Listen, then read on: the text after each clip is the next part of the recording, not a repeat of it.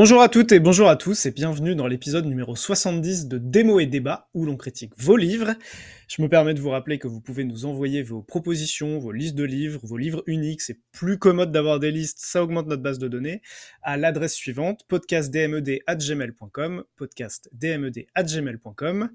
Pour ce mois-ci, nous avons comme d'habitude trois livres que nous allons chroniquer. Une mère d'Alejandro Palomas, L'enfant caché de Loïc Devilliers et Marc Lizzano, et, je prends une respiration, Sept cavaliers quittèrent la ville au crépuscule par la porte de l'ouest qui n'était plus gardée de Jean Raspail. Pour ces critiques et pour ces chroniques, euh, nous avons l'habitude euh, d'accueillir deux chroniqueurs. Euh, ce mois-ci, nous avons un petit empêchement du côté d'Inès, qui nous a laissé quand même quelques indications. je me fais quand même une joie d'accueillir à nouveau Fabien. Salut Fabien. Bonjour Armand. Comment ça va? Bah, Très bien. Quelle est ta phrase du mois? Ma phrase du mois était Il était jeune et, à ce titre, n'avait pas ce respect de l'âge dont témoignent essentiellement les personnes âgées. C'est de quelqu'un en particulier? Oui, c'est de Pratchett. Très bien, merci. Euh, ma phrase du mois, personnellement, j'ai choisi POV, je parle au chroniqueur fou pour ne pas qu'il me tue. Et c'est de moi. Voilà, si vous vous demandez, c'est une phrase originale. 800 pages de trompe. C'est si bon. 15 chapitres pourris. C'est extra. C'est extra.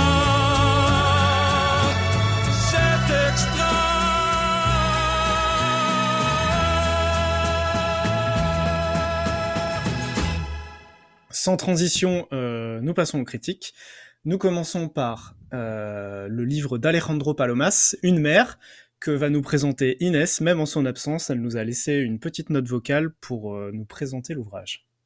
Une mère est un roman d'Alejandro Palomas qui est relativement récent puisque paru en 2017.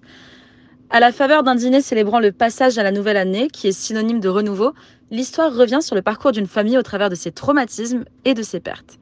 Dans cette œuvre qui est divisée en plusieurs chapitres qui reviennent sur les différentes étapes de la soirée, le narrateur qui est aussi le fils cadet, Fernando, nous raconte sa famille, dont les différentes histoires se centralisent toutes autour d'une seule personne, la mère Amalia. Fantasque, maladroite, mais attachante et humaine, elle cristallise tous les fardeaux de cette famille qui essaye de guérir depuis plusieurs années. Merci Inès pour euh, cette présentation. Euh, tu es avec nous malgré tout. Euh, Fabien, qu'as-tu pensé de manière générale de, ce, court roman? Je l'ai vraiment aimé tout simplement déjà hein, euh, beaucoup aimé le style pour mmh commencer sur la, partie de la forme. Euh, j'aime beaucoup la, structure du roman euh, où en fait c'est bah, comme comme expliqué, hein, c'est on va suivre ce, repas mais avec des allers-retours non-stop, quasiment presque un chapitre sur deux. vont être des, flashbacks ou des, des retours et c'est une structure assez assez agréable à lire qui s'approche presque du pas, pas, vraiment du théâtre, mais euh, en, quelque sorte. Euh, il, y a un petit il y a un petit élément de théâtre dans la mesure où, en tout cas, le, le, on va dire la, la scène principale, comme tu disais et comme disait Inès, c'est un repas. Euh, c'est un petit peu un huis clos avec des flashbacks qui vont nous permettre de découvrir d'autres endroits et d'autres temporalités. C'est ça, et d'éclairer un peu justement tout ce qui va se passer. Euh, ça, la manière dont c'est écrit est extrêmement fluide, c'est extrêmement bien écrit. Euh, donc ça, c'est vraiment sur la partie forme. Et à côté, sur la partie histoire, euh, de la manière dont c'est écrit, c'est une histoire qui est extrêmement poignante, euh, avec énormément d'émotions, et alors des émotions dans tous les sens, hein, des, fois où j'ai vraiment rigolé, euh, vraiment à, vote, euh, parce que c'est vraiment drôle et bien écrit, et des moments qui sont beaucoup plus tristes, beaucoup plus, bah, limite à, pleurer, en fait, la manière dont c'est raconté sur, sur des, aspects certes tristes, des aspects forts, émotionnels, sur tous, tous les éléments en fait qui peuvent tourner autour des thématiques de, la famille euh, de, et de tout ce que ça peut engendrer, aussi de, la perte de, ce qu'on peut y gagner de, cet ensemble. Euh, donc ça, et aussi qui rejoint ce style d'écriture, les, personnages qui pour moi sont Le cœur du récit, ouais. Le cœur du récit et qui sont excessivement forts. Euh, chaque personnage a une vraie personnalité et apporte énormément. Moi, j'en ai beaucoup aimé. Je sais pas si tu as un avis sur cette partie de personnage en particulier ou. Alors. Ça va être un avis assez global, mais je vais reprendre tes points et je vais être assez d'accord avec toi en termes de format. Ce qui m'a plutôt heurté positivement, c'est qu'il n'y a aucune longueur. J'ai l'impression que le, le, roman est hyper efficace dans sa conception, où il y a, je sais pas comment euh, Palomas s'y est pris pour euh, pour euh, l'écrire. On sent que c'est quand même quelque chose de très personnel où il met des, des, des anecdotes de, de, sa vraie famille, hein, tout simplement. mais il y a aucun épisode superflu. Euh, tout est bien amené, il y a, y a, aucun passage moins bien qu'un autre, je trouve. Il y en a qui sont, alors, je vais être un, peu, un petit peu technique, il y en a qui sont mieux que d'autres, mais il y en a aucun qui est vraiment moins bien. Je sais pas si c'est très clair, mais c'est un peu le sentiment, c'est un peu le sentiment qu'on a à la lecture. Euh... Sentiment sur lequel je te rejoins. Il y a vraiment des, des pics, mais il y a vraiment pas de bas en fait. C'est ça. Toujours un niveau. Disons que les pics sont très très hauts. Les pics sont très très hauts. Euh, pourquoi c'est très très haut? Parce que comme tu le disais, ça fait appel aux émotions. Et là où c'est assez malin, c'est qu'en rentrant dans le récit, donc on y rentre de manière très euh, facile parce que c'est bien écrit et je, je, me permets de donner un petit mot à la traduction parce que c'est un roman espagnol au départ. La traduction est parfaite. Hein. Enfin, je veux dire, on a l'impression que c'est un roman qui a été écrit en français. On sent pas du tout de, Ah de, de passage d'une langue à l'autre. Donc traduction incroyable et justement comme on, ça fait appel aux émotions euh, à partir de personnages très prosaïques. En fait, on part d'un repas de famille un 31 décembre. Euh, avec des personnages qui au départ, euh, voilà, on rentre dans une famille quand même, donc on se dit, euh, bah, il va falloir un petit temps pour installer les personnages, etc. Et hein, les personnages se dévoilent par rapport à leurs anecdotes de vie, et au fur et à mesure, en fait, on suit toute la soirée du 31. Donc ça inclut la préparation de la soirée, le dîner, le digestif, après le dîner et le lendemain matin. Donc vraiment, c'est une très longue nuit qui permet d'installer les flashbacks que tu évoquais tout à l'heure. Et c'est à partir d'histoires personnelles et très dramatiques au final. Euh, tu disais que c'était un roman sur la perte. Je crois que c'est ça que tu as utilisé comme terme. En partie, oui, la perte qui, qui est une partie de la, de la vie. Moi, je pense Euh, que c'est un roman sur le deuil, vraiment. C'est-à-dire le deuil euh, littéral hein, euh, d'une personne. Euh, On va pas, je vais pas trop en, en dévoiler euh, l'intrigue. Euh, le deuil d'une personnalité, parce que dans la famille, euh, à partir justement du premier deuil, on a une des filles qui va changer complètement de personnalité, et du coup, le, c'est, enfin, la fratrie et même euh, la mère, du coup, qui est un des personnages centraux du récit, d'où le, d'où le titre, euh, vont être complètement en recherche de cette ancienne personnalité qui a été complètement euh, euh, effacée ou mise derrière une carapace. Euh, on va avoir du deuil d'une vie passée, on va avoir du deuil d'un couple, euh, un deuil de plusieurs couples, euh, et un deuil de- d'un père absent. euh, qui est aussi le, le point central du, du récit. C'est un personnage qui n'intervient pas, mais auquel, par rapport auquel tous les personnages, et notamment les personnages féminins, vont s'être construits en, en creux. Oui, et je, qui pour moi est vraiment le, le point de départ. Euh, il n'est plus là. Alors, il n'est pas mort. hein, c'est- il est parti. Euh, je pense que c'est parce qu'on parlait de deuil, euh, mais ça peut être aussi juste le C'est deuil. de métapho- quelqu'un c'est mé- qui- c'est métaphorique, tout à C'est fait, pour mais ça, il est, je te rejoins, c'est comme c'est- s'il était complètement, euh, il est sorti de la famille. Il est sorti, et euh, mais parfois, comme, comme ça peut montrer, le, le deuil est, est multiforme. Mhm. Euh, si- il n'est pas forcément. Autant il y a des deuils qui sont plus durs, autant celui-là, par exemple, le personnage central de la mère, euh, le vit très bien, ou en tout cas le, le vit, en tout cas.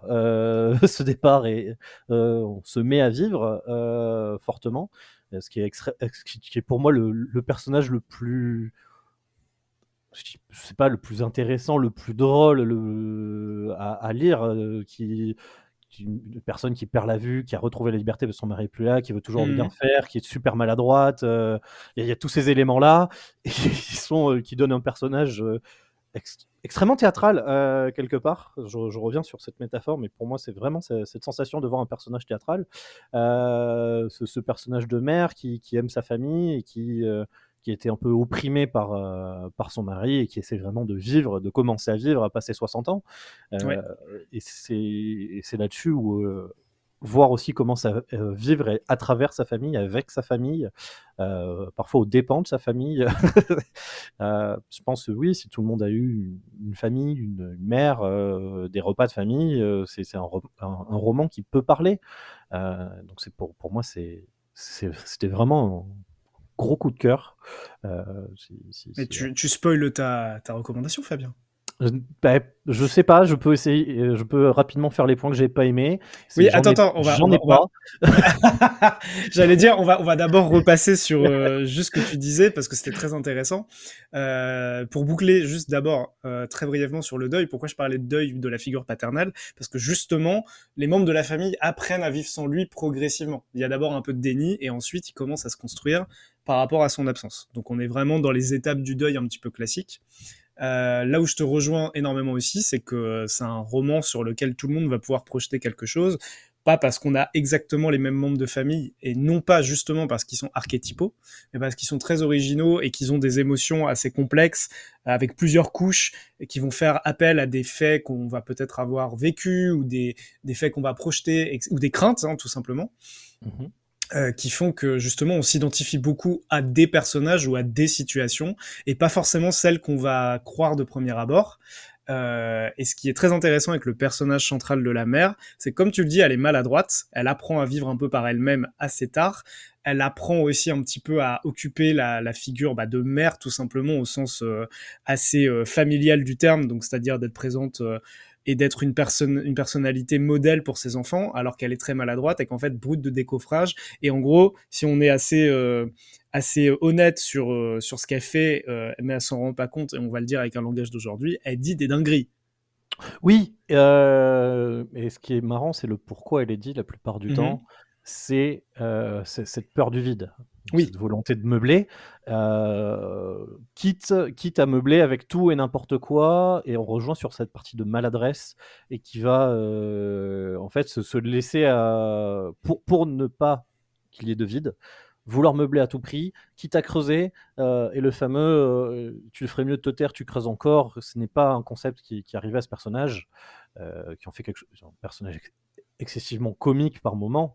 Euh, et c'est là aussi où je te rejoins sur le fait qu'on peut se projeter, pas forcément sur les personnages qui sont extrêmement forts, donc pas à 100%, mais euh, sur le fait que ben, euh, c'est des personnages qui vont être, qui, sont complexes.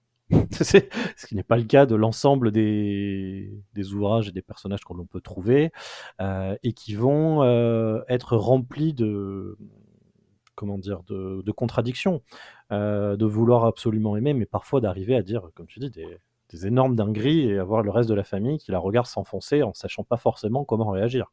Ce qui est intéressant avec ce qu'elle dit de manière maladroite pour combler ce vide, c'est que souvent c'est ça qui va faire un petit peu évoluer euh, la discussion ou les souvenirs.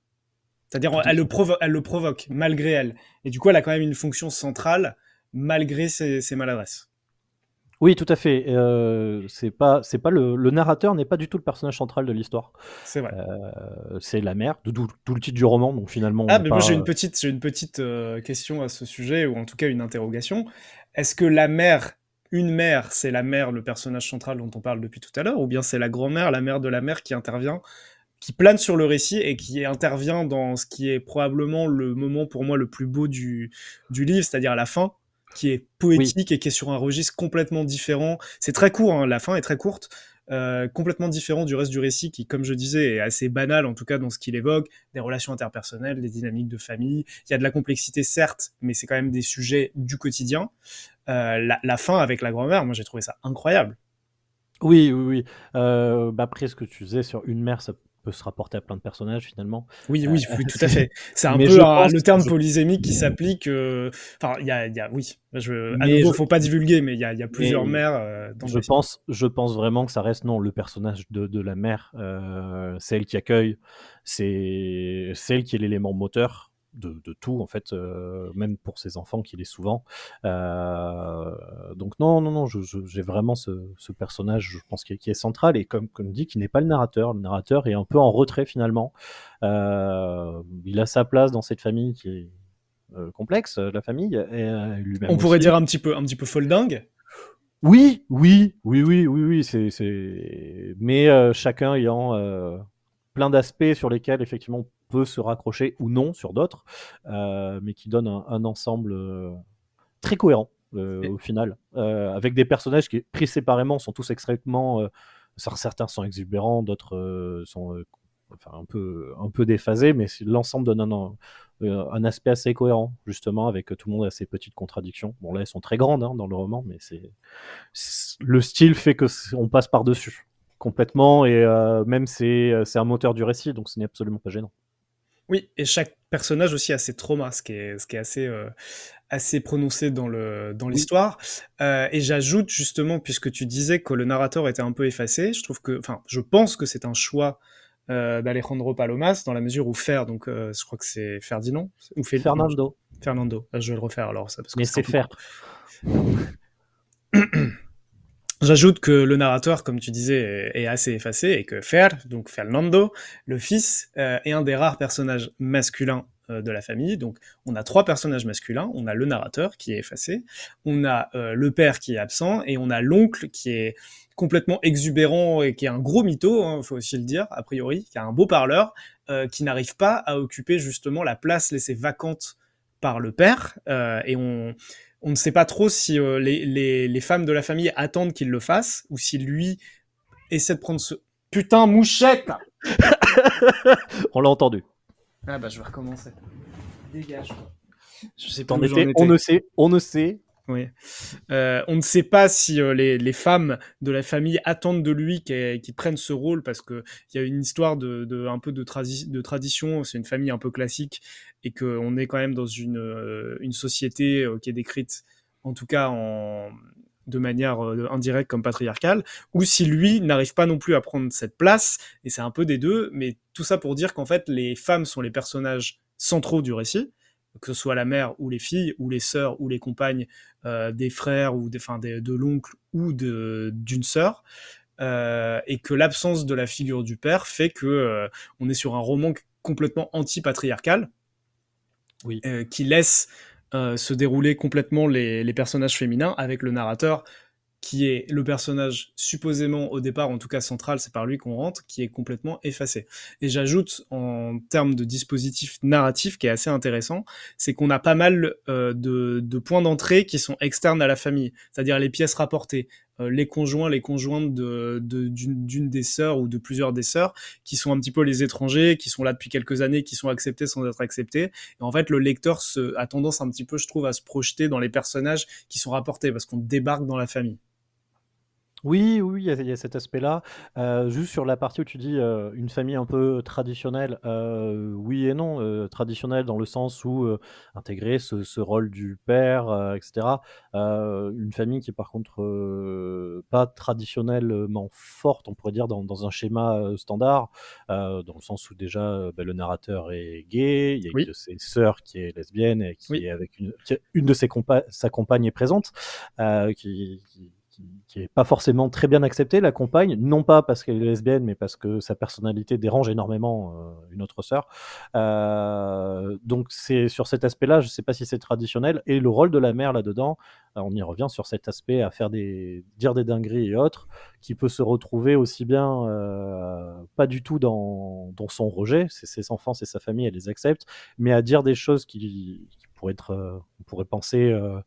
Disons dans, dans l'air et dans et générationnel Mhm. qui peuvent être complètement choquantes et qui sont en décalage total finalement avec ses propres actions euh, ce qui amène aussi ce côté comique euh, dont on parlait C'est pour ça que je parle de tradition. Je me situe plus au Oui. niveau de la génération de la mère, qui très globalement, enfin très très concrètement, euh, sans forcément le vouloir, mais peut-être par répétition, automatisme, a quand même des saillies ou homophobes ou racistes, tout à fait ou les deux.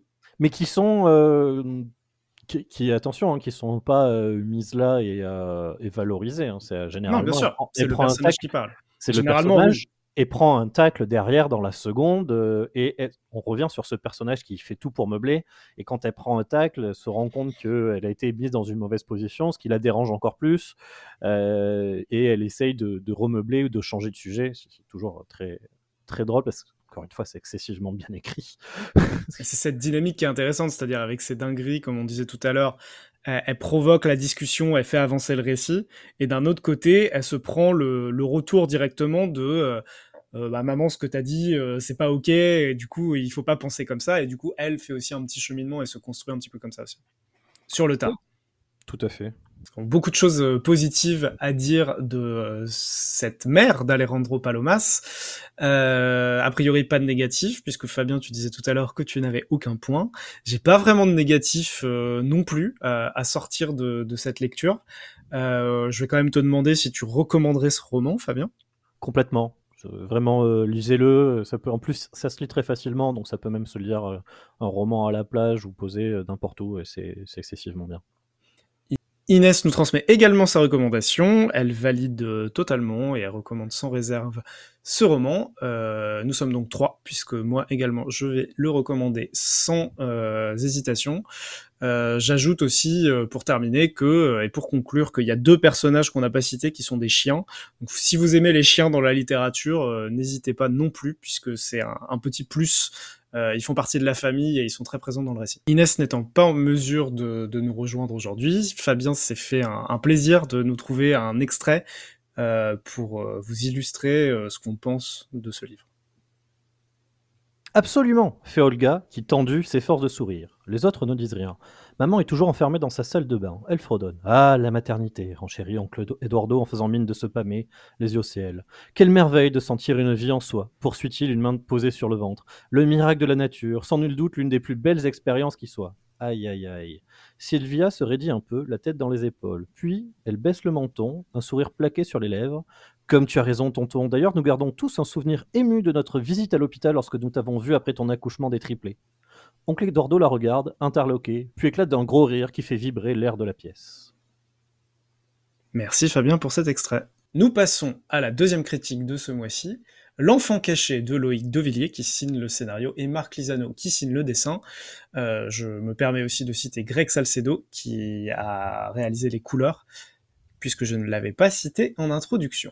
Alors, L'enfant caché, qu'est-ce que c'est? L'enfant caché, c'est une bande dessinée qui est parue en 2012 où on suit l'histoire de Dunia, une grand-mère qui raconte à sa petite fille Elsa l'histoire de sa vie. Et l'histoire de sa vie, elle est pas très très réjouissante puisque euh, lors de son enfance, quand elle est petite fille, euh, Dunia euh, est en France et c'est pendant la période de l'occupation. Donc, au travers de Dunia, donc on, retrace ce que ça veut dire pour les, enfants, hein, l'application de cette période euh, euh, pour des, des, bambins qui n'ont pas forcément toutes les cartes en main pour euh, comprendre ce qui se passe, euh, notamment à l'école et dans les groupes d'amis, et donc par quoi ça se traduit? Par de la stigmatisation et de l'humiliation.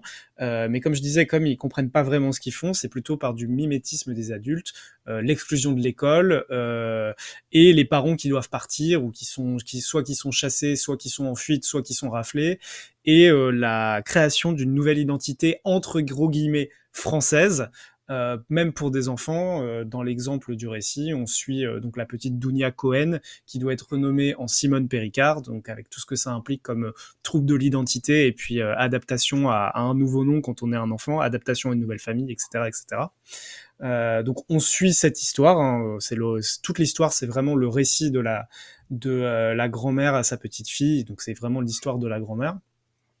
histoire au demeurant, donc qui s'attache à des faits, donc qui est un peu archétypal, mais j'ai trouvé euh, assez forte dans la manière de le montrer, vu qu'on est au, par le prisme d'une petite enfant, hein, on est sur quoi euh, À la 6-7 ans, hein, c'est quelque chose de, de vraiment euh, niveau école primaire.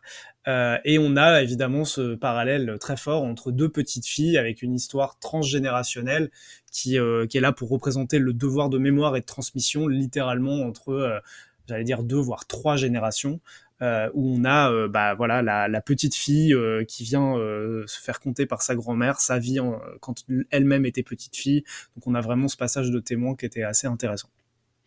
Fabien qu'as-tu pensé pareil je vais te poser la même question que sur le premier le premier livre de manière plutôt générale de, de cet enfant caché?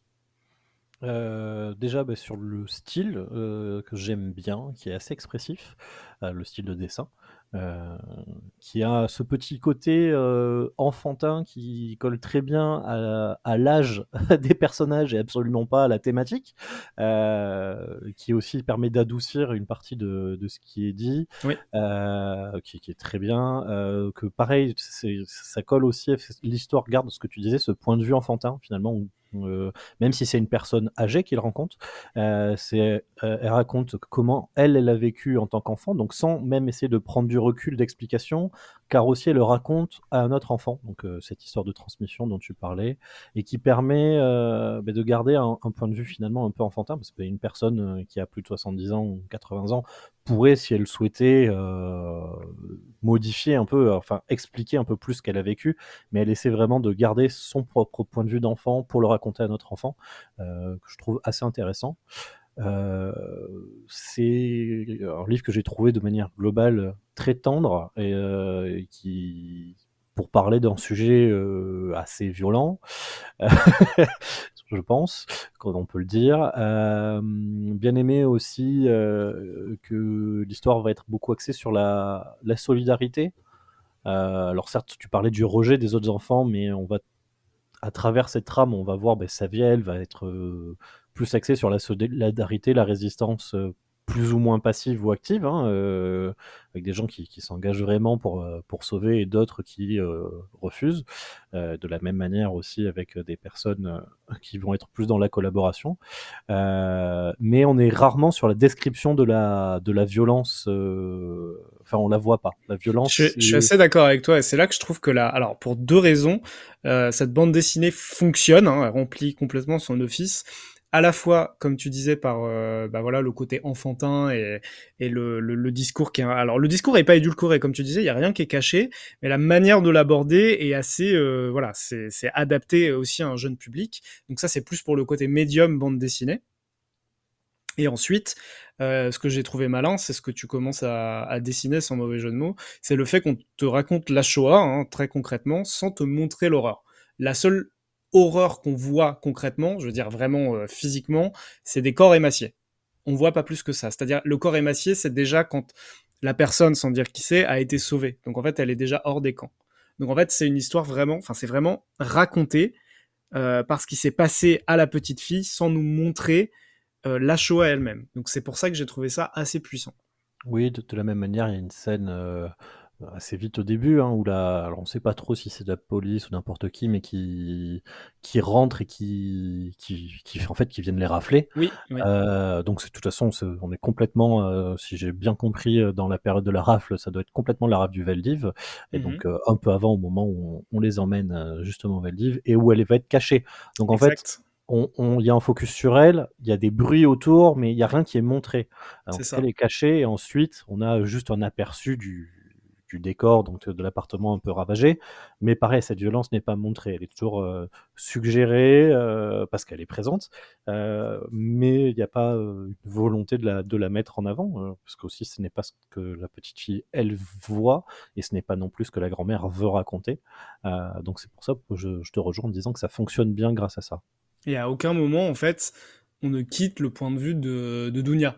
Parce que quand elle est dans ce, je crois que c'est un placard de mémoire, euh, bah voilà, on l'accompagne dans le placard, on accompagne sa peur, on entend les, enfin, on lit les sons qu'elle entend, et on doit aussi nous déterminer ce qui se passe, même si en tant qu'adulte, on connaît l'histoire avec un grand H. Euh, on voit en fait, on suit euh, toute l'incompréhension de l'enfant. Et euh, c'est vraiment un, un, un, l'angle, l'angle de la bande dessinée.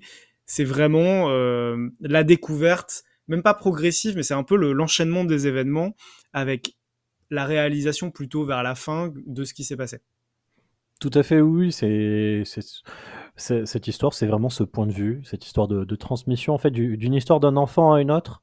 Euh, même si l'enfant qui raconte l'histoire est finalement la grand-mère de l'autre, mais c'est ce point de vue-là qui est gardé. Comme- Et ben sur le sur ce, cet aspect en fait qui est, qui est assez malin, c'est un petit dispositif euh, créatif, c'est que euh, quand la, la petite fille au tout début, donc les deux premières planches, vient euh, près de la cheminée euh, rejoindre sa grand-mère, qui est, enfin les deux n'arrivent pas à trouver le sommeil et qui va donc euh, la grand-mère qui va lui raconter son histoire. Euh, le dessin de la petite fille, et donc euh, Elsa, euh, c'est exactement le même dessin que Dunia dans le récit. C'est, elles sont dessinées de la même manière, elles ont quasiment la même coupe de cheveux. Euh, c'est vraiment une projection de génération à génération. Oui, tout à fait. Il y a pas, il y a pas euh, l'impression qu'ils n'ont pas fait deux modèles. C'est le même modèle, mais c'est complètement fait pour euh, cette histoire de d'héritage, de transmission euh, dont on parle.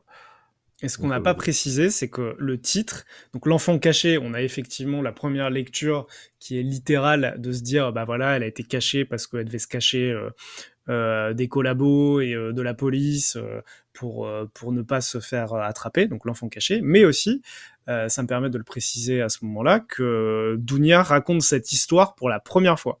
Elle ne l'a Oui. racontait à personne et elle se livre dans son vieil âge à sa petite fille. Et justement, elle a caché cet enfant qui était en elle pendant toute sa vie. y compris à ses enfants. Tout à fait. Tout à fait, oui. Non, non, c'est pour moi c'est vraiment intéressant et ça marche bien.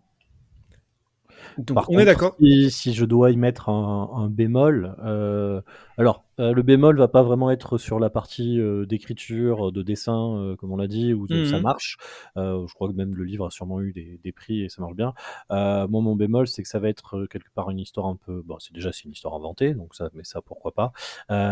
Et surtout, c'est un peu bah du un peu vu et revu sur les, la thématique qui est brassée, sur le, hum, disons le, le contexte. C'est un contexte qui est quand même extrêmement euh, utilisé et usité euh, dans la fiction. Euh, je peux comprendre pour euh, l'attrait, hein, parce qu'il y a quand même des choses à en dire. Euh, je trouve un peu que c'est toujours un peu limité de, de un point de vue un peu juste chez nous, juste sur la Seconde Guerre mondiale, euh, juste sur ça. Je trouve c'est un peu, euh, voilà, c'est quelque chose. Ça, ça m'a pas fait un phénomène de me dire euh, que je lisais quelque chose de complètement nouveau. C'est des histoires que j'ai déjà lues, que j'ai déjà vues. Celle-là, elle est très bien racontée, mais c'est pas, euh, ça m'a pas pris. Enfin, j'ai pas eu l'impression de, de plonger dans autre chose. Et vu que c'est pas non plus une biographie, Ouais. euh, au début, je pensais que c'était une biographie. Du coup, je trouvais ça intéressant. Le fait que ça n'en soit pas une, bon, bah d'accord. Bon, c'est un roman, mais finalement, enfin, c'est une histoire comme on en a plein comme ça. Donc, c'est un peu mon bémol. Je suis assez d'accord. Je pense qu'il faut prendre la bande dessinée comme justement comme médium et comme angle ou euh, point de vue plutôt. C'est vraiment un point de vue qui n'avait pas été euh, traité. Donc euh, ça a les défauts de ses qualités, c'est-à-dire c'est efficace. Si on connaît pas ou si on veut un petit rappel historique, bah ça fait ça remplit complètement son, ça fait le job quoi. Mais on va pas y trouver de l'originalité. Ça c'est clair. Voilà. Après, si on veut s'en servir pour parler de thématiques de violence, d'héritage, Notamment de- pour un jeune public. Hein, Voilà, je pour, un jeune, pour pour, hein. un- jeune public, c'est une très bonne porte d'entrée, effectivement, parce que comme on dit, la violence est un peu suggérée, mais elle n'est pas directe. Euh, en tout cas, elle sera largement suffisante euh, telle qu'elle est pour un, un jeune public. Euh, voilà, si, si je dois donner un point, effectivement, ce serait plutôt cette porte, cette porte d'entrée jeune public.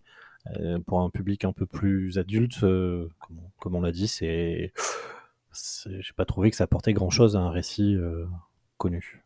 Et euh, encore une fois, si ça avait été vraiment une biographie, c'est complètement différent. euh. Si c'est l'histoire d'une personne qui est racontée, on peut pas non plus lui jeter la pierre. c'est son vécu, c'est son histoire. Là, pas du tout, c'est quelque chose de- d'entièrement inventé. C'est pour ça que je parlais d'archétype, c'est-à-dire euh, c'est vraiment un- une version en bande dessinée euh, de l'horrible histoire de la Shoah euh, au travers d'un personnage enfantin inventé. Et en fait, on le voit, on le voit même très bien sur la couverture. hein. La couverture, elle est, elle est très simple. On a euh, un fond de ville euh, indéfini. Bon, c'est Paris a priori. Euh, on a euh, Dounia qui est pressée en train de, fuir, mais de manière un petit peu, bah voilà, on voit qu'elle comprend pas trop ce qui se passe. On voit l'étoile jaune et c'est vraiment le seul truc, si on ne connaît pas, si on n'a pas lu la quatrième, qui va nous dire dans quelle période on est. Donc ça reste, voilà, c'est ce que c'est et c'est pas plus que euh, ça ne prétend être en tout cas. Exactement. J'aurais un dernier mot pour euh, parler d'un- d'une chose qui m'a dérangé, pas du tout sur le fond, mais sur la forme. Je me permets d'ouvrir la, la bande dessinée. Donc s'il y a des bruits de page, c'est pour ça. Autant le dessin m'a pas choqué, même s'il est simpliste, il fait, euh, il fait son effet, il n'y a pas de souci, ça colle co- complètement au ton du récit. En revanche, j'étais un petit peu embêté par le lettrage, où parfois j'ai trouvé que c'était difficile à lire. Euh, la police, elle est, la police d'écriture, en tout cas le style d'écriture qui a été choisi, est assez étiré et assez petit. Et c'est, c'est un petit... au début, ça m'a, ça m'a, ça m'a vraiment gêné. Donc, euh, je, je, je voulais le dire. Si vous êtes un peu myope ou vous, si vous aimez les, les choses écrites un peu grosses ou un peu gros, en tout cas, si je parle en français Ou un peu clair. ou un peu clair, au, au début, c'est un peu difficile. Faut faire une, une mise au point, quoi. Oui, ce jeu, je peux, je peux parfaitement comprendre. Effectivement, on a, on a un style qui veut un peu s'approcher du, de l'écriture à la main et qui, Mhm. com- qui complique plus la lecture qu'autre chose, mais qui matche bien avec euh, les dessins. Donc, euh, moi, ça m'a pas gêné, mais je comprends forcément, je comprends bien que ça peut être un souci. Euh, je pense qu'on arrive au terme de la discussion sur cet enfant caché. Est-ce que, malgré tes réserves, Fabien, tu recommandes cette bande dessinée? Oui, quand même, oui, oui, pas... c'était, c'était juste un, petit, un petit bémol, mais globalement, c'est quand même très très bien. Ok, merci. Euh, Inès, à nouveau, nous a transmis euh, son, avis sur la BD. Elle la recommande également. Ce qui fait que, comme pour le premier roman, nous allons être trois d'accord. Euh, pas trop de clash ce mois-ci pour le moment, mais je pense qu'on se réserve pour le troisième. Je dirais que c'est simple en résumé, mais poignant, donc c'est efficace. C'est une bonne approche, notamment pour un jeune public de cette période historique très très compliquée. ça fait pas de mal à lire, c'est un bon rappel aussi dans la période actuelle. Mais on va pas y trouver des vertus ni historiques, ni ni originales, ni comme le suggérait Fabien, une, une histoire personnelle donc biographique qui serait voilà quelque chose qu'on n'a pas vu jusqu'ici, mais recommandé tout de même. Et nous passons pour terminer à la troisième critique. Euh, je vais me faire un plaisir, mais non dissimulé, de vous rappeler le titre euh, avant que Fabien ne vous le présente. Ce livre de Jean Raspail. Sept cavaliers quittèrent la ville au crépuscule par la porte de l'ouest qui n'était plus gardée. Tout à fait. Alors, de quoi parle donc sept cavaliers qui quittèrent la ville au crépuscule par la porte de l'ouest qui n'était plus gardée? Eh bien, est-ce que tu vas le répéter en entier à chaque non, fois? Je propose d'ailleurs qu'on l'appelle sept cavaliers euh, pour des raisons pratiques. Proposition acceptée. Très bien. Euh, c'est le, le, roman se passe dans un cadre euh, géographique assez assez flou. Euh, qu'on qu définira comme étant plutôt européen, mais dont le pays est, assez inconnu. Euh, dans une époque assez floue, qu'on peut définir plus ou moins comme le 19e siècle, euh, vu ce qui est décrit, mais sans beaucoup plus euh, d'éléments. ça, et la ville, qui n'a pas de nom spécifique, et le territoire voit en fait une, un peu sont, sont un état d'abandon en cours. Euh, il y a de moins en moins de nouvelles, il y a de moins en moins de, euh, il y a plus de trains, ce qui, permet de, de, savoir aussi ça. La population s'enfuit. Euh, enfin, l'état global va de moins en moins bien et le, dirigeant qui s'appelle le, margrave et héréditaire euh, va commander à plus ou moins euh, les, sept derniers pélos euh, qui restent et qui sont pas prêts à mourir voir s'ils veulent pas aller voir si par hasard à l'autre bout du pays il n'y a pas des nouvelles qui viennent de l'étranger ou quoi que ce soit enfin faire un tour et ces sept cavaliers qui vont quitter la ville au crépuscule euh, par la porte de l'ouest qui n'est plus gardée euh, s'en iront justement euh, faire le tour et vont faire un peu le, tour du pays euh, en partant par euh, le port, la montagne, euh, la plaine, la forêt, vers cet objectif plus ou moins déterminé, avec assez peu de chances de retour. Et vont rencontrer du coup ce pays en, en, déliquescence au fur et à mesure avec tout ce que ça peut, tout ce que cela peut disons, suggérer et amener. Je... Ok. Alors, je sais, je sais pas par quoi tu veux commencer, mais peut-être euh, parler de le... Enfin, revenir sur l'objectif de ces sept euh, cavaliers qui quittent. Bon, j'arrête, je vais pas dire en entier. De ces sept cavaliers qui ont donc un objectif un petit peu flou, hein, c'est un peu flou, euh, d'aller voir ailleurs si c'est pas mieux, en fait. C'est ça. De trouver quelque chose de bien quelque part. C'est ça. Mais ils ont tous aussi un objectif personnel bien défini qui a priori euh, n'est pas clair pour eux. Qui, oui, c'est ça. En fait, ils n'ont pas d'objectif personnel, mais c'est les seuls qui ne sont pas entièrement résignés à mourir euh, dans la ville, d'où les faits qui s'en vont. Des plus ou moins des militaires tous qui vont partir euh, et définir au fur et à mesure leur, leurs objectifs. Euh, Qu'est-ce qu'on peut dire sur ce roman? Donc un roman assez crépusculaire, euh, je pense. C est, c est... Ouais, moi j'allais dire fataliste, et notamment le début. Alors oui, et complètement fataliste, mais euh, c'est une ambiance très crépusculaire, euh, qui est très bien écrit. Euh, c'est extrêmement bien ressenti, hein, cette ambiance de, de fin. On ne sait pas trop ce qu'il y a. Il y a plus ou moins une maladie, plus ou moins des gens qui s'en vont, plus ou moins une des rébellions diverses et variées. Mais donc un état totalement en déliquescence. La chienlit, quoi. Euh, on pourrait y revenir euh, sur ce terme, euh, mais vraiment, non, c'est cette ambiance crépusculaire qui commence, une ambiance de fin, tout simplement, tout, tout s'effondre, qui, bah, déjà, qui pour moi marche excessivement bien, genre, dans la manière dont c'est retranscrit, on le ressent très bien, la manière dont sont décrits les différents éléments, il commence par une première gare, par un port à l'abandon, des, zones anciennes, plus ou moins sous domination de, cette ville et de ce pays pas trop connu. euh, donc voilà, tout- ça marche très bien en descriptif euh, pour cette ambiance. L'ambiance installée marche euh, complètement.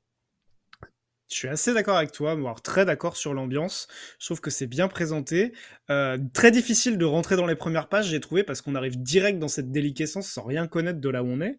Sachant qu'en plus, on est dans des, lieux plus ou moins définis qui sont, pour le dire euh, très franchement et très logiquement, sont fictifs, même s'ils ont des ancrages euh, dans la réalité. Enfin, c'est inspiré de, bah, je sais pas, l'Europe euh, à cette époque, euh, Oui. mais on sait pas où on est. Oui, c'est ça. Le, on- on- les, des pays européens sont d'ailleurs nommés, donc on, on sait qu'on n'est pas en Mhm. France, euh, on sait qu'on n'est pas en Bavière parce que le, le roi est euh, plus ou moins en lien avec euh, le roi de Bavière. Donc voilà, mais c'est pas c'est pas défini. C'est le le dirigeant s'appelle le margrave. Euh, ils ont des Mhm. noms plus ou moins à consonance allemande ou française. Enfin bon, c'est pas très clair, mais oui, on est on est en Europe. Euh, on y revient, c'est la même chose. hein, le, le timing est pas défini. On arrive à peu près à le dater au 19e siècle parce qu'il y a Ouais. des, Voire avant, hein, il y a des. Enfin, moi j'ai des. bah, il y a des trains. Euh, Ouais, il y a des trains. En fait, c'est ce qui m'a un peu surpris. Il y a des trains, a des mais en même temps, tout fait très médiéval. ouais, quoi. mais d'où le début du 19e, euh, comme si le train était arrivé en 1800, euh, mais on se déplace. Il y a des armes à feu. Du coup, il y a des armes à feu. on est un mélange de Napoléon avec des trains. C'est ça. c'est pas très clair. On dirait ouais, le 19e est plutôt le début. C'est pas, enfin, c'est assez flou. Bah, quand même, quand le, quand le margrave sort son smartphone, c'est un peu. Je, je plaisante, il n'y a pas de smartphone. Mais voilà, il y a quelques éléments qui font. Enfin, ça participe à cette atmosphère, je trouve, un petit peu de, de gêne crépusculaire. On n'a pas envie d'être là-bas. Quelques éléments incohérents euh, entre eux ou un petit peu anachroniques. À quelques années près, hein, c'est pas des choses. euh, qui nous semblent complètement aberrantes, mais il y a quelques, aspects, moi, qui m'ont, mis un petit peu une puce à l'oreille, je ne sais pas laquelle, où en fait, je me dis, tiens, c'est, c'est quand même bizarre, on est dans la réalité, ou est-ce que c'est, c'est quelle période historique, on est où?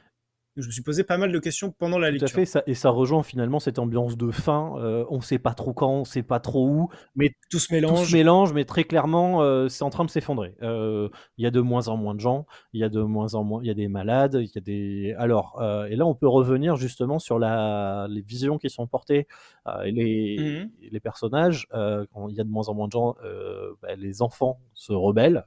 Euh, c'est décrit à un moment donné, on sait pas trop pourquoi. Il y a une scène qui les énerve et en, en fait, la plupart des jeunes. euh, jeunes, jeunes, hein, c'est genre euh, moins de moins de 15 ans, sont en guerre contre les Mhm. adultes. Euh, pour ceux qui sont encore là, euh, il y a plus de contact avec l'étranger. Des gens s'en vont, mais on sait pas trop où ils vont, on sait pas trop euh, pourquoi, comment. Il y a toute la question de la, la vision finalement aussi de, de déliquescence, plus ou moins on peut, on dirait d'un empire, dans le sens où il y a des moments où ils vont, euh, quand ils s'éloignent, quand ils arrivent dans la partie montagne, on comprend bien que c'est plus ou moins un peuple euh, vassal, euh, plus ou moins Mhm. colonisé, qui sait, vu, vu à quel point euh, tout part n'importe comment, essaie plus ou moins de redevenir à moitié indépendant, même si celui-ci aussi est déjà en train, en train d'être complètement déliquescent. Euh, donc c'est, il n'y a pas, il y a pas d'endroit de, il n'y a pas de d'espoir hein, dans, dans, dans le roman. Euh, plus, plus on s'éloigne, on pourrait penser qu'on trouve autre chose, mais on retrouve de la déliquescence plus loin. Euh, c'est pas forcément gênant, hein, c'est, complètement porté. Et c'est un peu cette cette question de, de l'espérance qui les a fait partir et qui va faire que chacun euh, a quelque part un but, alors qu'ils se disent eux-mêmes, ces sept cavaliers se disent qu'ils n'ont pas de but, en fait en ont un personnel et qui va essayer de les guider. Euh, dans, dans- dans- Et justement, c'est ce, c'est ce, c'est cet aspect euh, de d'aspiration et d'objectif qui, qui est même dit euh, assez littéralement par un des personnages. Alors, je l'ai oublié, je sais plus si c'est le personnage principal ou le, le prêtre, euh, mais qui disent, qui disent un des deux, un des deux dit euh, que le c'est cet espoir qui porte les gens, mais c'est des espoirs qui sont euh, perdus. Enfin, c'est des, des espoirs qui n'ont aucune chance d'aboutir sur quoi que ce soit de tangible. Et c'est un peu des espoirs euh, qui font complètement perdre la lucidité dans les derniers moments à, à, ces- à tous les personnages. Et euh, au fur et à mesure justement des pérégrinations et de ce voyage, enfin vers où on sait pas trop, justement, c'est ces espoirs personnels qui perdent les personnages, qui, qui les mènent successivement à leur fin respective. Oui, alors à, à leur fin ou à leur départ euh, vers autre chose, euh, finalement, Oui, mais du coup, ils disparaissent du récit. disparaissent. Il y a, il y a aussi ce, ce concept euh, très du dès qu'on est parti, de toute façon, c'était tellement déliquescence, on l'a oublié. Ça, c'est Ouais. la question de l'oubli est extrêmement forte. Le pays est tellement en train de disparaître que même les rares personnes qui ont un but finissent par oublier ben, les gens qu'ils ont croisés, les gens avec qui ils étaient. Ils étaient 7, ils sont 6, ben, ils ont oublié l'autre très très vite. Ils sont 5, ils oublient l'autre très très vite. Euh, et chacun pour une raison ou une autre, que ce soit pour euh, poursuivre son but, pour que ce soit euh, pour aller euh, chercher euh, directement, euh, pour euh, aller voir une femme, euh, les, pour euh, sa recherche de la religion pour le prêtre. Euh, donc chacun a un peu son, son point de vue. Euh, on peut rentrer un peu plus sur les, les différents personnages que je trouve intéressants. Euh, de toute façon, il y en a sept et qui vont grosso modo être à peu près à, à, t- à trois exceptions près, on dira les, à peu près l'ensemble des gens qu'on va croiser. C'est assez, assez limité. Bah, qui vont être nommés, mais il y en a d'autres quand même qui, Oui, oui, bah, qui ceux qui sont sur leur, leur passage. hein, C'est ça. Euh, dans cette calibre, on aura le, ce, ce chef, euh, une sorte de lieutenant-major. Euh, on va avoir euh, un prêtre, donc qui est le, le- le grand Ouais. prêtre quelque part du pays. Hein. C'est pas un prêtre euh, random, hein, c'est le grand évêque plus plus euh, qui décide de partir avec eux. Euh, ça, ça- a aussi une portée. Hein. C'est pas du coup, euh, c'est pas un abbé euh, quelconque. On va trouver deux soldats, ou enfin trois soldats, c'est on dira random pour faire le nombre. Il y a deux autres personnages qui m'intéressent particulièrement. Il y en a un dont j'ai oublié le nom, c'est Abai, Adai, qui est plus ou moins le palefrenier et qui est dans, Ouais. dans- plus ou moins d'un peuple un peu soumis. Euh, Mhm. Mais ça transmet, c'est le, le bon peuple soumis. Je reviendrai peut-être sur cette partie-là euh, tout à l'heure. Euh, Donc, qui, qui va être un peu leur, leur éclaireur, le- le- l'homme à tout faire, etc.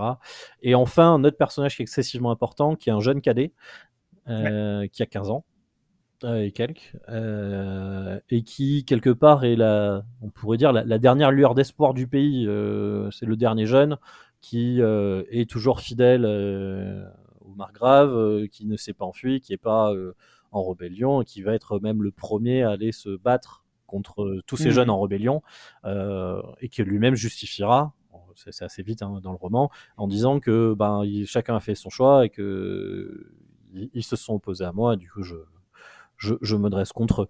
Euh, qui est un personnage très flamboyant, euh, qui représente totalement la, la jeunesse euh, et aussi peut-être la, la vision de l'auteur de ce que devrait être la jeunesse. Euh, pareil, on pourra peut-être y revenir. Qu'est-ce que tu veux, qu'est-ce que tu veux dire la vision de l'auteur, Fabien? Je te comprends pas. Parce que si, si, si- alors si autant le style m'a énormément happé, euh, beaucoup d'éléments. Alors oui, le style, le style insistant avant peut-être de lui retailler le costume. Euh, Jean Raspail écrit extrêmement Oui. bien, euh, avec un vocabulaire. Alors oui, un peu suranné. hein, on sent que c'est bizarre ça. On sent que le monsieur il pense un peu au Alors passé. après, euh, Mais le vocabulaire est riche. Il y a des très bonnes formules. Et moi, alors je le concède, j'ai appris ou réappris des mots que j'avais pas l'habitude de Tout à fait. Euh, après, pour euh, Jean Raspail, euh, le bouquin date de 92-93, euh, mais Jean Raspail était déjà plus très jeune du tout, vu qu'il est né en 1925. Euh, donc déjà, je veux dire, on n'est pas sur un roman moderne d'un écrivain jeune. Euh, ça, da- ça date un tout petit peu. Pourquoi tu dis ça? Euh, non, c'est- important. Euh, et quand on dit qui, Non, non, mais tu, ça- tu, tu veux nous dire quelque chose euh, non, je, juste sur l'auteur, je préciserai autre chose. Quand on dit il sait écrire, euh, il est aussi passé, je l'ai appris euh, après, euh, qu'il a été la, euh, il a candidaté à l'Académie française et il n'a pas été pris. Voilà. Je ne suis pas surpris. Je sais pas pourquoi j'avais une petite vibe Le Figaro en lisant ce, ce Tout à- totalement. Donc là, si je dois reprendre un peu sur les, les idées qu'ils transmettent et qui vont faire que, certes, le style est excessivement prenant, euh, mais beaucoup de choses qui sont communiquées m'ont gêné euh, fortement. Euh, je vais commencer déjà à quelque chose d'assez basique sur euh, le rôle et la place de la femme dans le récit. Ah, vas-y, tu m'intéresses. Nous avons sept cavaliers, ce sont sept hommes. Bon, ça, à la limite, pourquoi pas.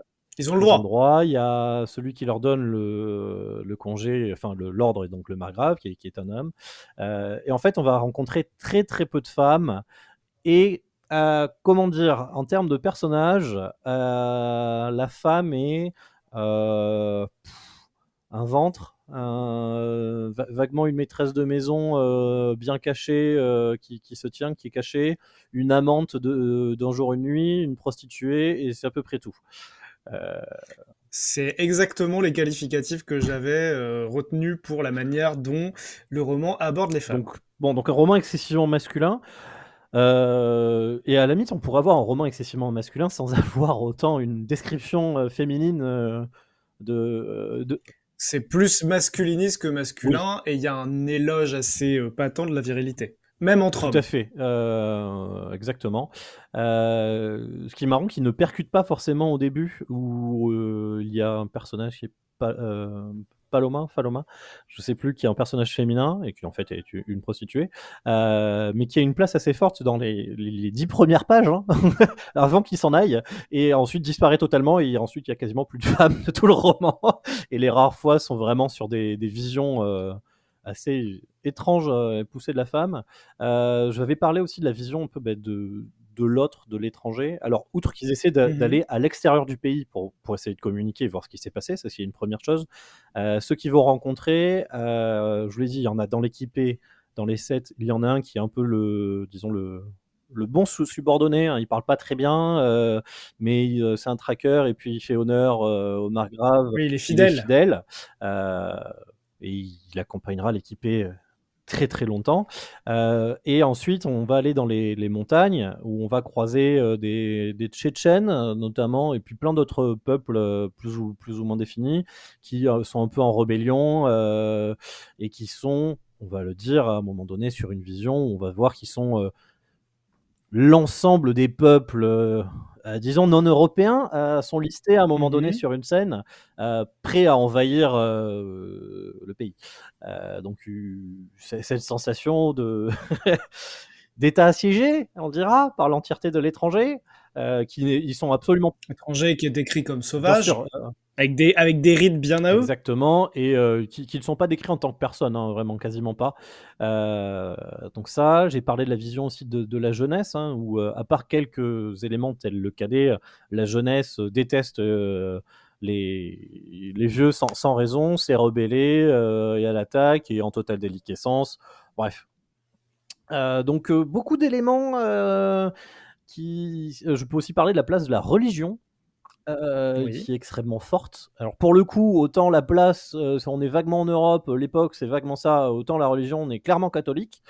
Euh, et je le dis vraiment parce que ça a un sens et ça porte vraiment dans dans le roman. Il y, a, il y a vraiment toute, cette histoire euh, là. Alors la question de la foi est présente aussi, qui je trouve plus intéressante et relativement bien traitée avec la, le, prêtre. hein, euh, Tout à fait. Et ben, je pense qu'il y a une des meilleures euh, scènes du roman quand il adoube euh, un, je sais plus, c'est un espèce de curé euh, qu'il rencontre dans un des rares villages où il y a encore du monde et il lui donne l'onction et il le lève à un rang qui est complètement ubuesque par rapport à la, on va dire, la compétence religieuse entre guillemets du du, du de l'abbé en question. La scène, elle est hyper drôle, elle est hyper cynique. Elle est cynique et en même temps on sent euh, le, la tristesse de, de- du, du personnage. euh, c'est vraiment ça- cette question de la recherche de la foi. Alors, pour le coup, moi je trouve que quelque chose qui est très, très bien fait euh, dans, dans, le- dans ce roman sur ce personnage.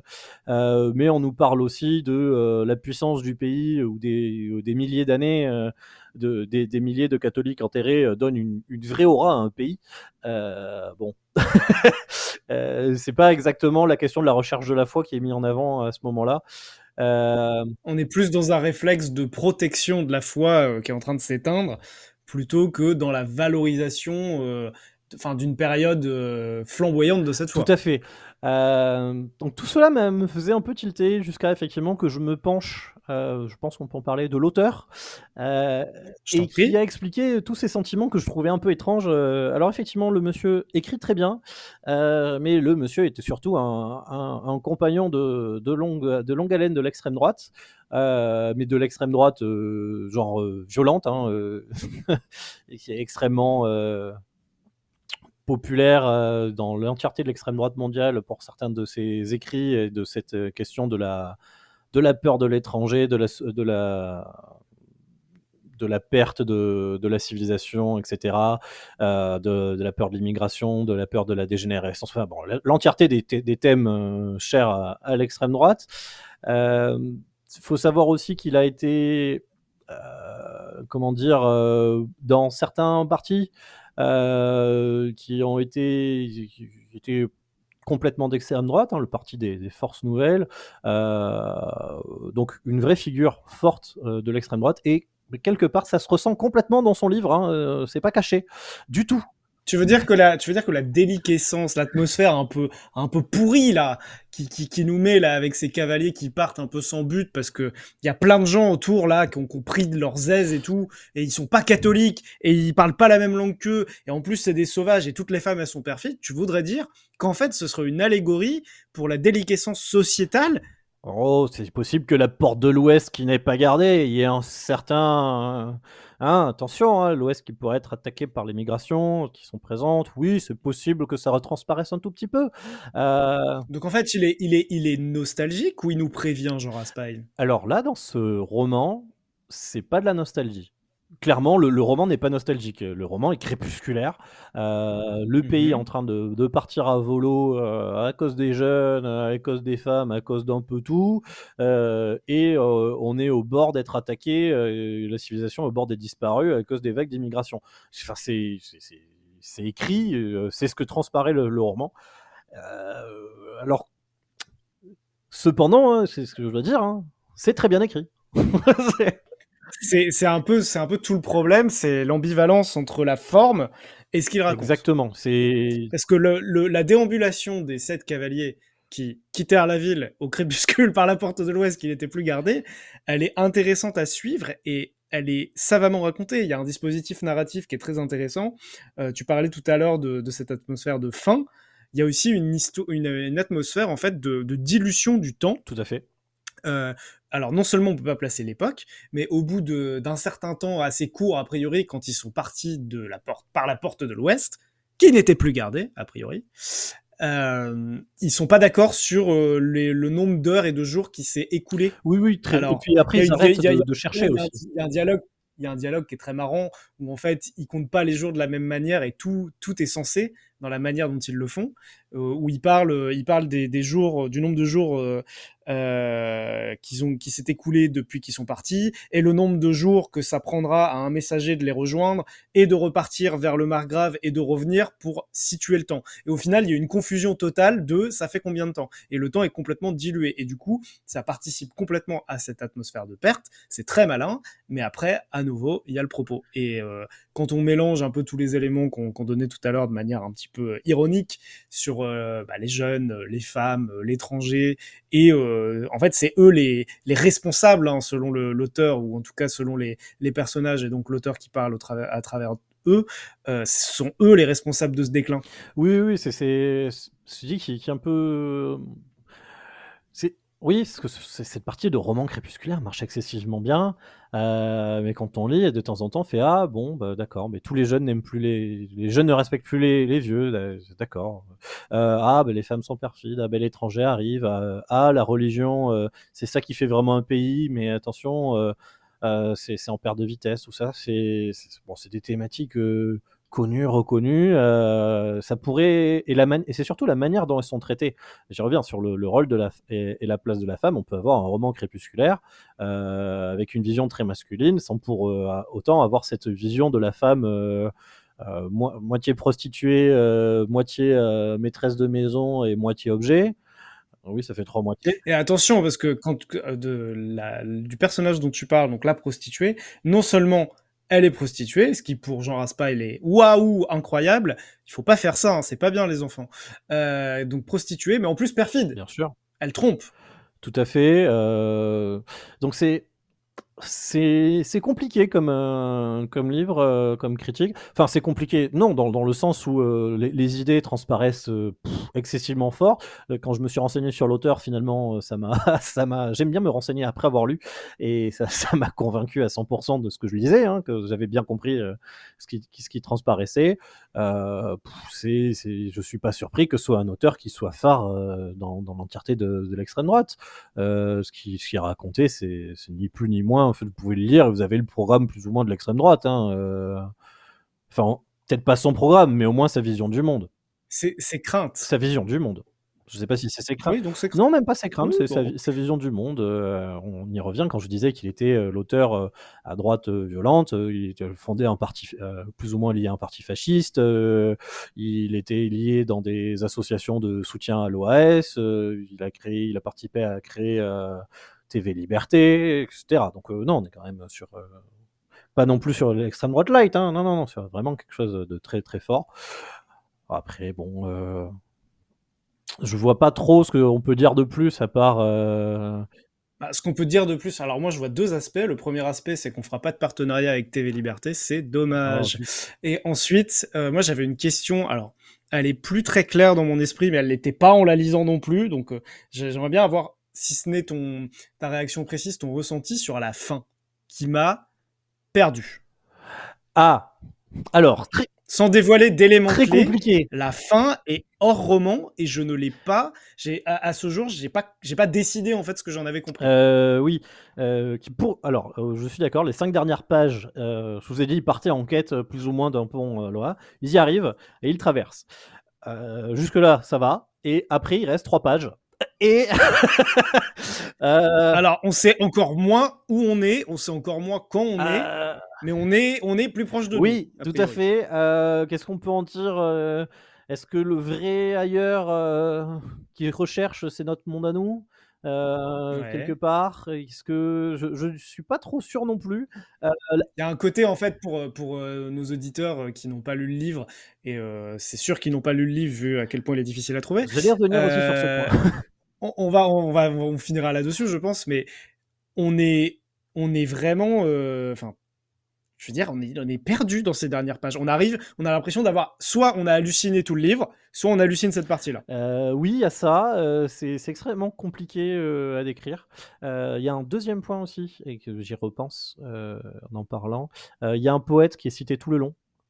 Tout à fait. euh, alors, dont le nom m'échappe euh, légèrement, je vais juste le. C'est un nom à Attends, consonance d'Europe de l'Est. je, je vais le chercher. euh, Ah bah si je le prends, vas-y, vas-y, on, re- on remettra, on reprendra au début de ta phrase. du coup. Oui, parce que je, le- je sais lequel c'est, non. S'il est facile. Non mais j'ai pas, moi j'ai pas le, j'ai pas le e-book sous les yeux. non, non, j'ai pas besoin du e-book. Non. Attends, tu cherches le nom du vrai poète? Oui, oui, non, mais c'est bon, je l'ai. C'est oui, c'est. Oui, oui, hein. mais c'est son nom de base, son nom de naissance en fait. Donc, Ah oui. un autre point sur lequel je veux revenir, c'est qu'un poète est cité, euh, donc c'est un poète, euh, une égérie euh, du, pays, et il est cité régulièrement, et ses poèmes reviennent tout le temps. Euh, et là, on peut spoiler ou pas, mais je, je vais me permettre de le faire. Il faut savoir, le poète, le poète s'appelle Willem Kostrovicki. Euh, dans ce, dans ce roman, Euh, c'est un vrai poète qui existe vraiment. Willem Kostrovicki, c'est le nom de naissance de Guillaume Apollinaire. Euh, et les poèmes qui sont cités, qui sont tous les passages, sont des poèmes d'Apollinaire. Euh, alors pourquoi Apollinaire? Euh, Sûrement parce que Raspail en est très fan. Euh, J'ai dû le voir passer une note de page euh, tout à la fin et qui explique ça, parce que je ne savais pas que Willem Kostrowski était le nom de naissance de Guillaume Apollinaire. Je- Même chose si ça peut rassurer. donc euh, j'ai l'air d'étaler, mais pas du tout. hein, je me suis renseigné un peu et c'est surtout c'est écrit. Euh, tout simplement, je pense que l'auteur en était fan et voulait insérer ça. J'ai pas eu plus de raisons que ça, mais effectivement, c'était c'est assez surréel, ce qui est rigolo. euh, on parle. de- Oui, voilà. parce que en fait, pourquoi on vous, pourquoi on vous parle de ça et pourquoi Fabien euh, nous parle de ça? Parce que dans cette, ces cinq dernières pages complètement ubuesques, il a un rôle très Oui, important. tout à fait. Euh, je- je- mais c'est assez surréel aussi à cette fin. Euh, je n'arrive pas à savoir si c'est pouvoir faire le lien entre des époques, mais en fait, ce que ça en dit Mhm. est assez réduit.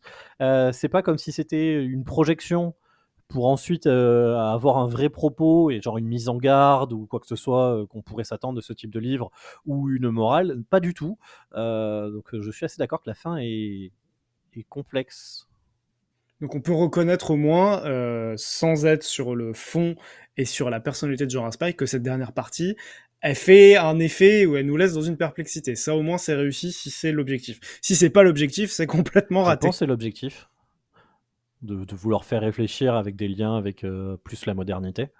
Euh, parce que Peut-être cette, euh, cette question d'une, alors je vais pas dire une France, mais d'un d'un pays ou d'une civilisation, un terme qui doit vraiment apprécier, qui serait un peu intemporel. Peut-être que c'est pour ça. c'est ça, mais dans- j'y reviens, vu la manière dont c'est écrit et tout ce qui transparaît, enfin c'est pas caché ni rien, je pense que s'il avait voulu faire passer un vrai message, il aurait peut-être phrasé légèrement différemment. Euh, de toute façon, euh, c'est sûr, euh, parce que vu comment c'est phrasé par rapport au reste du livre, on a vraiment une dichotomie assez forte entre les trois pages du livre et, les 160 autres pages. donc je pense que c'est complètement volontaire et je suis d'accord que ça perd un peu. mais c'est pas forcément gênant. Ça, ça, ouvre un peu. Ah putain, pardon. Vas-y, vas-y, reprends ta phrase. C'est pas forcément gênant, ça, ça ouvre un peu euh, finalement euh, ce que voulait dire l'auteur. Après, euh, est-ce qu'on a envie de se pencher sur ce que veut dire l'auteur? C'est un autre sujet. Eh bien, tu vas pouvoir nous dire tout de suite, puisqu'après avoir ouvert, je te propose de refermer ce livre, même si tu vas le réouvrir après pour un extrait. est-ce que tu recommandes les sept cavaliers qui quittèrent la ville au crépuscule par la porte de l'ouest qui n'étaient plus gardés, Fabien Eh bien, alors, déjà, avant même de le recommander, je vais faire un premier point, c'est-à-dire que, qu'on vous le recommande ou pas, si vous voulez le lire, bon courage euh, ce livre n'est plus édité. Euh, ce livre a donc été édité il y a plus de 30 ans. Euh, ce livre n'est plus édité. Ce livre est introuvable dans les librairies et introuvable en occasion, est introuvable en bibliothèque. Autant vous dire que vos chers serviteurs en ont un peu bavé pour arriver à le récupérer et à le lire. Donc ça, c'est mon premier point. Ça commence mal pour euh, les 7 cavaliers. Euh, donc même si je vous le recommande. Alors, euh, comme on a dit, c'est extrêmement bien écrit. Et par contre, je ne peux pas vous recommander de lire un livre foncièrement fasciste. donc je ne vous le recommanderai pas. Et en fait, c'est pour vous éviter de, de, passer plusieurs jours à arriver à le trouver. Merci. je vais vous donner la recommandation d'Inès. Sans argument, deux points. Oui.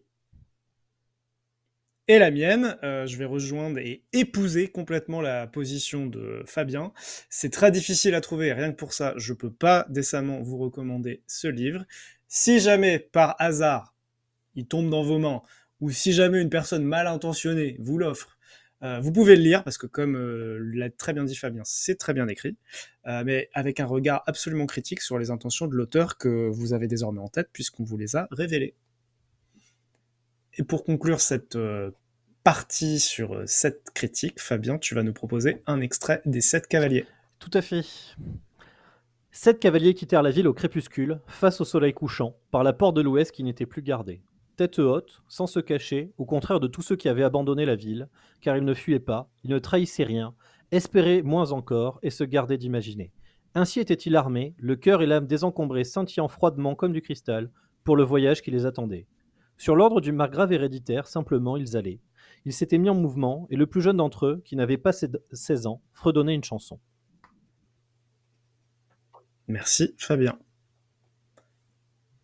on passe euh, à la partie finale du podcast, nos recommandations. Mais moi, je ne suis pas ainsi que certains de tes prétendus amis. Tu peux avoir confiance en moi. Aie confiance, crois en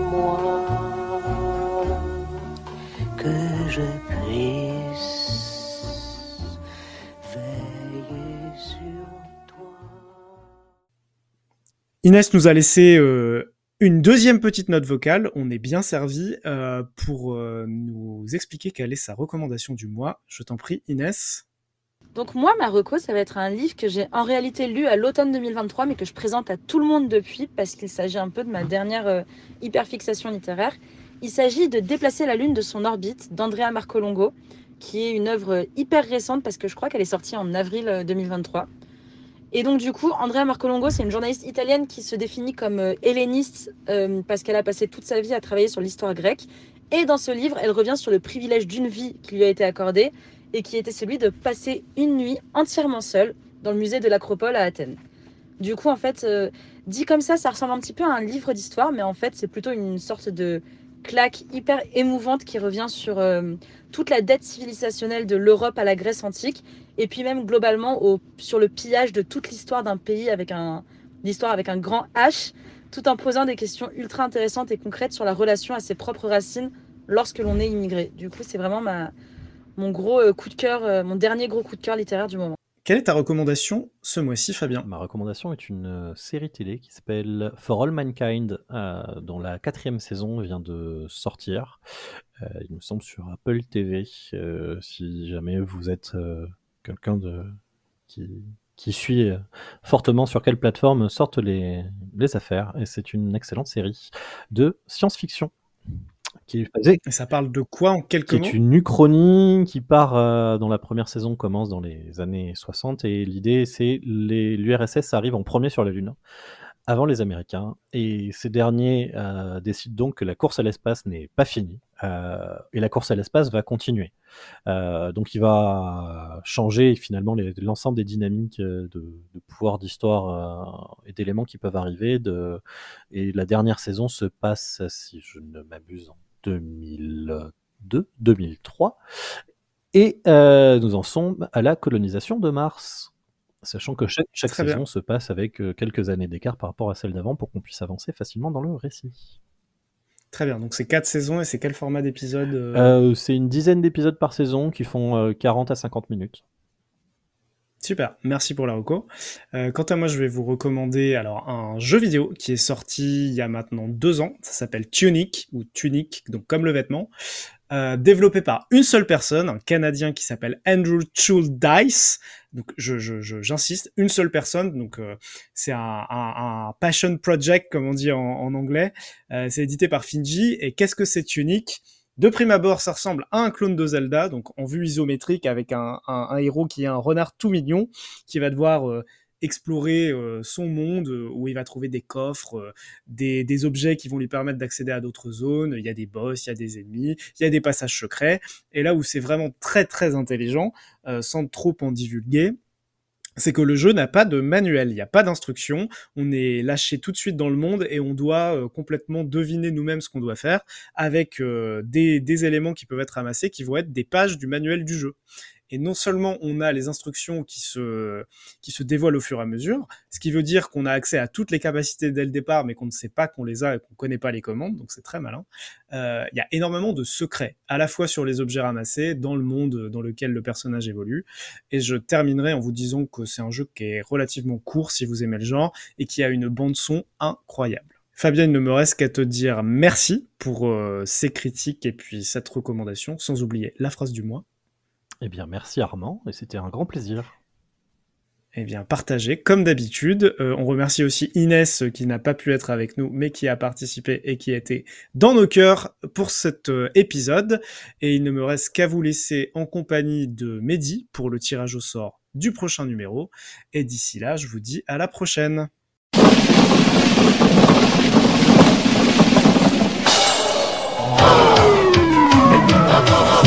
Bon, Et nous voici de retour pour la dernière partie du podcast, le tirage au sort. Dans ce tirage au sort, nous allons choisir les livres et la bande dessinée que nous allons critiquer le mois prochain. Mais pour ça, je dois recevoir les chroniqueuses qui m'accompagneront lors de cet épisode. J'accueille donc Charlotte. Bonjour Charlotte. Bonjour Mehdi. Et Victoria. Bonjour Victoria. Bonjour Mehdi. Vous connaissez les règles, mais je le réprécise quand même pour les auditeurs et les auditrices. Euh, J'ai compilé la liste de toutes les recommandations que vous nous envoyez à podcastdmed.gmail.com. Vous pouvez d'ailleurs continuer à nous envoyer des listes de livres. Il n'y a pas de règles. Vous nous envoyez ce que vous voulez, autant de livres que vous voulez, et nous tirons au sort parmi cette liste. Et chacune et chacun des chroniqueurs et chroniqueuses a le droit à un et unique veto qu'il peut utiliser pour mettre de côté un livre qui ne lui convient pas. On commence tout de suite le tirage au sort. Le premier livre nous vient des États-Unis. Il est paru en 2001. Il fait 384 pages, écrit par Anne Boischares. Boischares. Il s'appelle Quatre filles et un jean. Ah, j'ai déjà lu, je crois. Victoria, est-ce que tu mets ton veto? Veto. Veto de Victoria. Ce sera facile à lire. Trop tard. Le veto union ne peut pas influencer les autres Mais participants, euh, Mais Charlotte. pourquoi t'as mis ton veto de 4 filles C'est super bien, le film est trop drôle. Hein. Ça, je le garde, hein, Charlotte. 4 filles en jean, c'est mon adolescence. Ouais, mais oui, mais Toi aussi, tu l'as vu on va, se- on va lire euh, euh, un truc euh, russe euh, de, de 95 En 000 plus, c'est pages. C'est une meuf. J'ai mis un veto sur une meuf. Deuxième livre. Pourquoi t'as fait ça Mais je sais pas. On devait se regarder en Je plus. peux remettre, je peux. Non. Allez, s'il te plaît. Deuxième livre.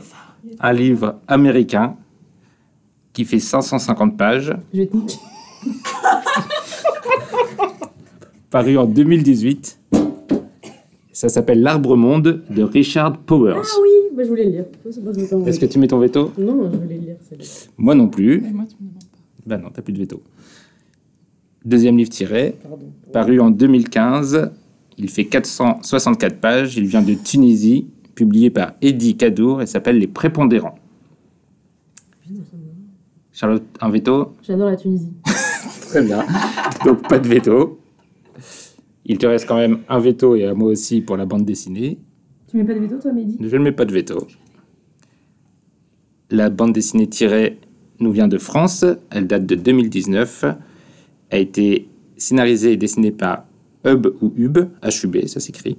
Ça s'appelle Le Serpent et la Lance, tome 1, Ombre Montagne. Charlotte, est-ce que tu mets un veto? C'est le tome 1, donc ça. Donc, pas de veto, moi non plus. Nous avons donc nos trois œuvres L'Arbre Monde de Richard Powers, Les Prépondérants de Eddie Kadour et Le Serpent et la Lance, tome 1, Ombre Montagne de Hub. Je vous dis à dans un mois et d'ici là, bonne lecture. Merci. Salut. Merci,